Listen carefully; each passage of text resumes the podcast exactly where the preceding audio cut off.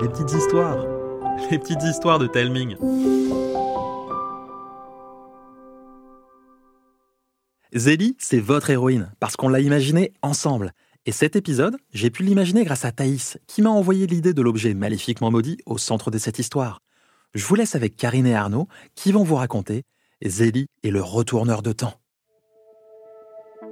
On ne se méfie jamais des gens qui tricotent. Euh, c'est pour cela qu'un jour de vieilles tricoteuses se regroupèrent pour fonder une agence de renseignement. Sa spécialité Dénouer les mystères les plus mystérieux. De fil en aiguille, confrontées à toutes sortes de bizarreries, les tricoteuses récoltèrent quantité d'objets, souvent banals, mais capables de causer un sacré bazar. Cadenassés dans une pièce de la base secrète des tricoteuses, ils n'étaient jamais censés refaire surface.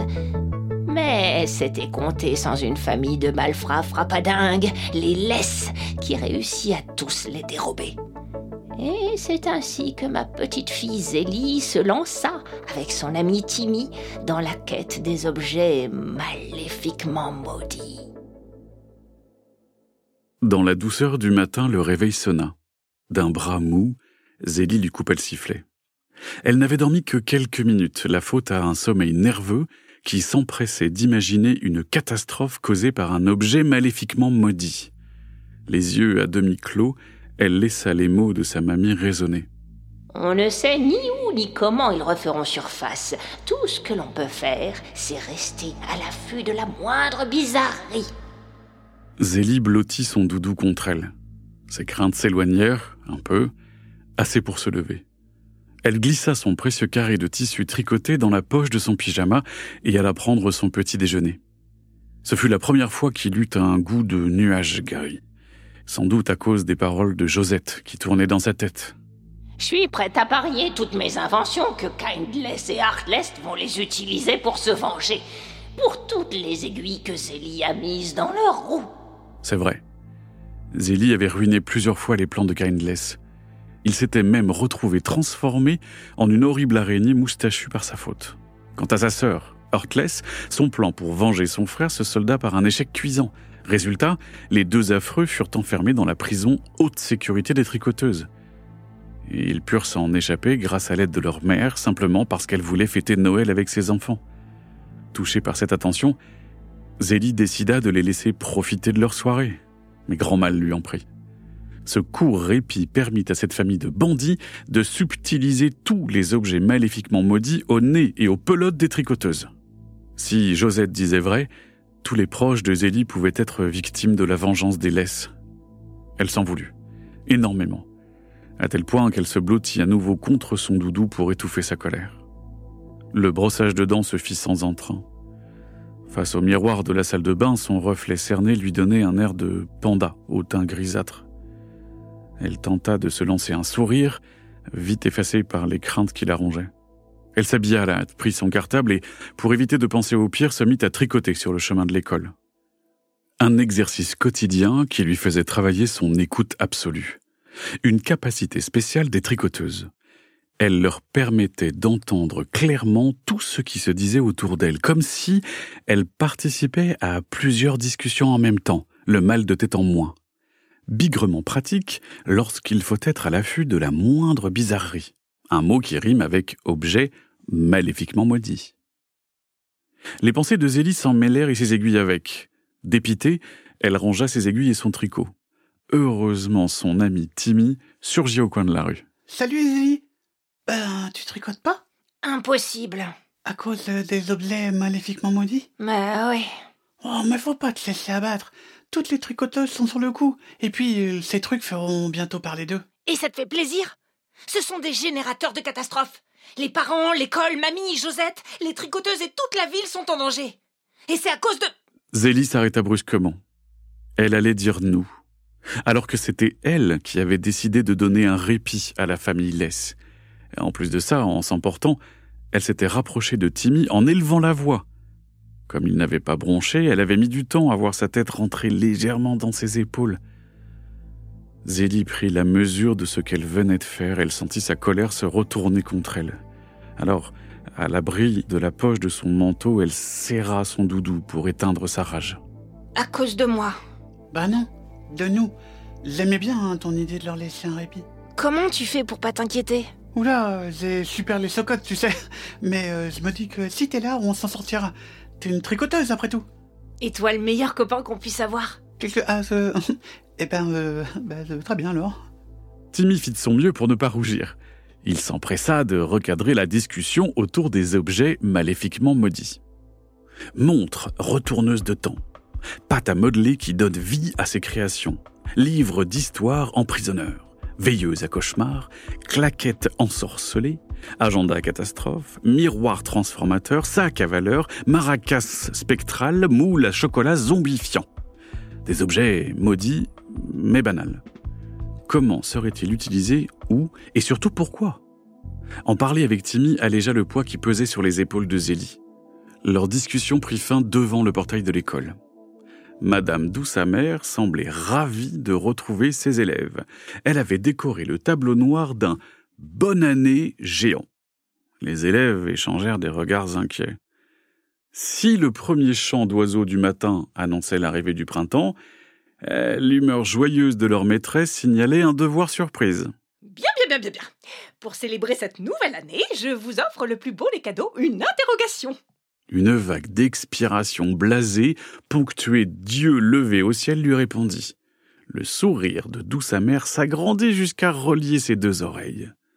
Sans plus de cérémonie, elle distribua une double page noircie de questions.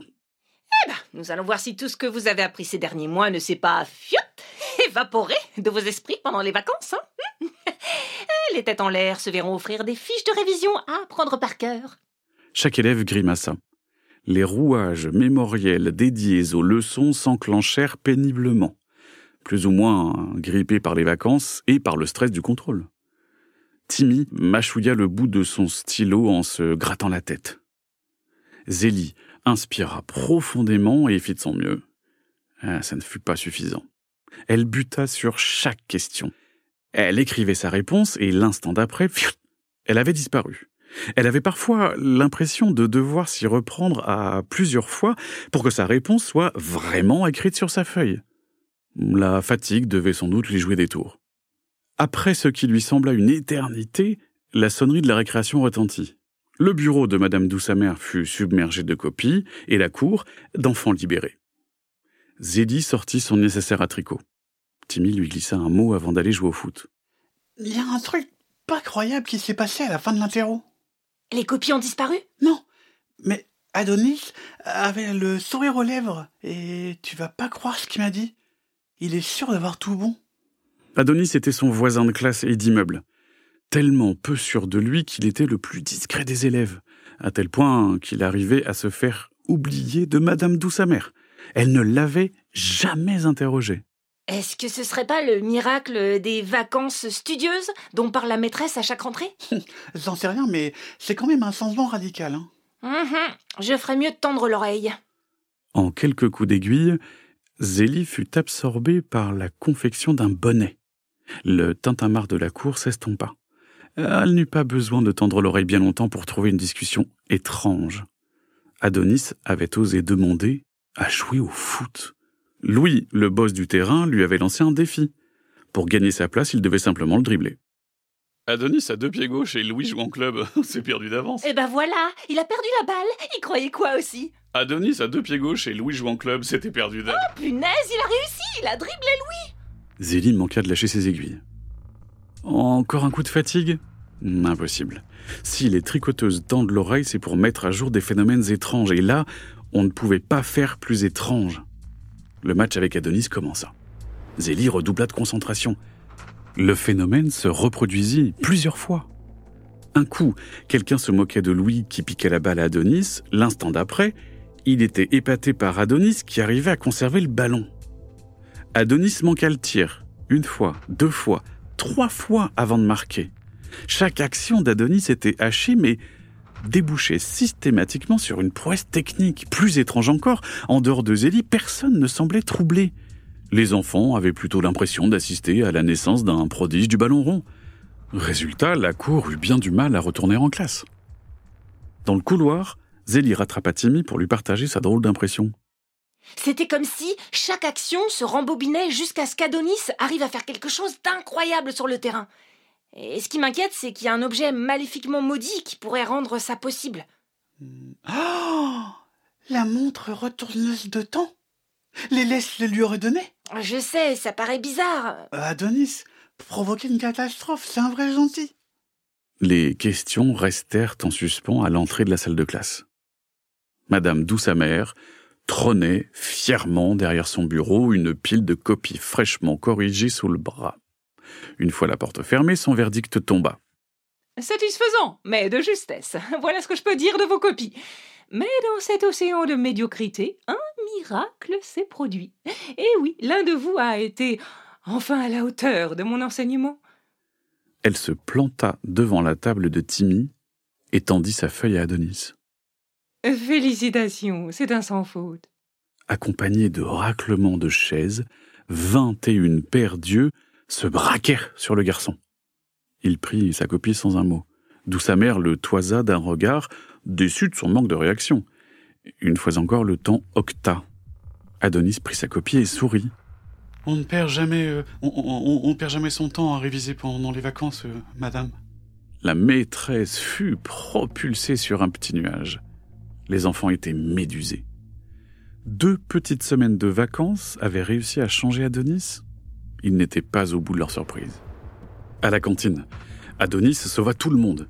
Il avertit la cantinière que sa crème aux œufs était salée, avant même de la goûter. Enfin, Zélie était sûre de l'avoir vue à table, la recracher avant de se retrouver à nouveau dans la file d'attente. De retour en classe, Madame Douce-Amère l'interrogea trois fois. Et à chaque fois, Zélie eut l'impression que le temps se rembobinait jusqu'à ce qu'Adonis donne la bonne réponse. Alors à la récré de l'après-midi, Zélie déclara à Timmy. Adonis a la montre retourneuse de temps, c'est obligé. Des hurrahs résonnèrent dans la cour. Adonis venait de marquer un but contre Marcel, dit le mur, qui n'avait pas digéré la défaite du matin. T'as raison. C'est trop louche qu'Adonis soit aussi fort au foot d'un coup. Avant, le seul sport qu'il pratiquait, c'était la chasse aux monstres, comme moi. Ah, mais oui Zélie leva un sourcil, intrigué. Aujourd'hui, il y a la nouvelle saison de Monster Quest. Elle sort à 18h tout pile. Impossible de tout regarder avant le dîner. À moins d'utiliser la montre retourneuse de temps. Et on regarde toujours les épisodes ensemble à la maison. La cloche annonça la fin de la journée. Tandis que Timmy et Adonis rentraient chez eux, Zélie fila chez sa mamie pour lui raconter leurs découvertes et leurs plans. Oh, bah ça, c'est à peine croyable. Qu'Adonis ait la montre retourneuse de temps. Oui, si cela s'avère exact, vous devez absolument découvrir comment il l'a eu. Mais je ne pensais pas à ça, je pensais à ta faculté d'écouter. Percevoir les sauts du temps sans même tricoter, je ne connais aucune tricoteuse capable d'une telle prouesse. Ton attention est exceptionnelle, ma chérie. Zélie sentit une bulle de chaleur lui chatouiller le ventre et lui faire rosir les joues. Don, don. L'imposante horloge sonna 18 heures, l'heure pour Zélie de s'activer. Timmy lui avait donné la durée d'un épisode, 22 minutes. Elle serait chez lui, pile avant la fin. Mais c'était sans compter sur l'allée qui devait lui servir de raccourci, fermée pour travaux, ni sur une triple erreur de code d'accès au hall de l'immeuble, et encore moins sur une fermeture de porte d'ascenseur sous son nez, le seul qui fonctionnait en plus. Il lui restait peu de temps. Timmy habitait au 15e, Zélie prit l'escalier et après avoir avalé deux étages, se retrouva devant chez sa mamie. Évidemment. Sans perdre une minute, elle fonça jusqu'à l'immeuble de Timmy. Elle fit le bon code pour entrer, ce qui lui permit de retenir la porte de l'ascenseur. Elle y découvrit un vieux monsieur agrippé à un caddie chargé de courses. Ses tout petits yeux lui donnaient l'air d'une vieille taupe. Ils s'arrêtèrent au cinquième étage. À quel étage sommes-nous, jeune fille? Au cinquième étage. C'est là que vous descendez. Non, je monte au quinzième. Oh, c'est ennuyeux, je- je- j'habite au septième, j'ai dû me tromper de bouton, j'y vois plus clair du tout, vous savez. Laissez-moi vous aider. Zélie appuya sur le bon bouton Arrivé au septième, le vieux monsieur eut toutes les peines du monde à sortir son caddie. Mais Zélie l'aida et il la remercia chaleureusement. L'ascenseur repartit. Zélie trépignait. Dépêche, dépêche La porte finit par s'ouvrir sur le quinzième étage et Zélie se retrouva devant chez sa mamie. Mais pff, Elle fonça à nouveau. Anticipant le moindre obstacle, elle gagna quelques précieuses secondes qui lui permirent d'arriver alors que le vieux monsieur rentrait péniblement son caddie dans l'ascenseur. Elle l'aida, puis s'empressa d'appuyer sur les boutons du septième et du quinzième étage. Merci bien, jeune fille. de rien. Cette fois-ci, elle arriva devant chez Timmy. Il ne lui restait plus qu'à ouvrir la porte. Tout ouvre tout. Le doudou de Zélie fusa de sa poche. Il se détricota pour prendre la forme d'une clé qui s'inséra parfaitement dans la serrure. Zélie s'y faufila jusqu'au salon. Adonis était captivé par la fin de l'épisode. Assis à côté de lui, Timmy semblait chercher quelque chose du regard. La montre Alors qu'elle réfléchissait à la manière de procéder, Zélie fut pris d'un vertige et se cogna contre une chaise. Adonis sursauta. Il s'empressa de sortir une vieille montre à gousset de sa poche et remonta le temps. Retour à la case départ. La prochaine, c'est la bonne. Même parcours, ponctué de bizarreries temporelles. Zélie recroisa une dame qu'elle avait vue entrer dans une boulangerie quelques secondes plus tôt. Une feuille remonta vers la branche de laquelle elle était tombée. Au pied de l'immeuble de Timmy, elle aperçut le vieux monsieur de l'ascenseur ouvrir la porte du hall. Mais une seconde plus tard, il réapparut sur le trottoir avant de se remettre en marche, comme si de rien n'était. Arrivée au quinzième étage, Zélie changea d'approche. Elle se rua dans le salon.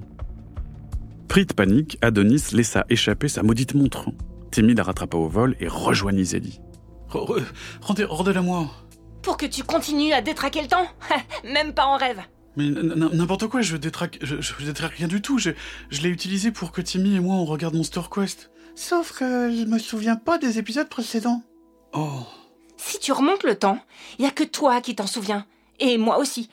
Et vu ton utilisation intensive, tu détraques complètement le temps de tout le monde. Mais je, je, je, voulais pas. On sait. T'es pas du genre à vouloir créer des catastrophes. C'était, c'était trop chouette d'être euh, bon à quelque chose. En même temps, si t'as été bon au foot ou en cours, c'est parce qu'avant de réussir, tu t'es trompé, pas vrai? Ah, Pas qu'un peu.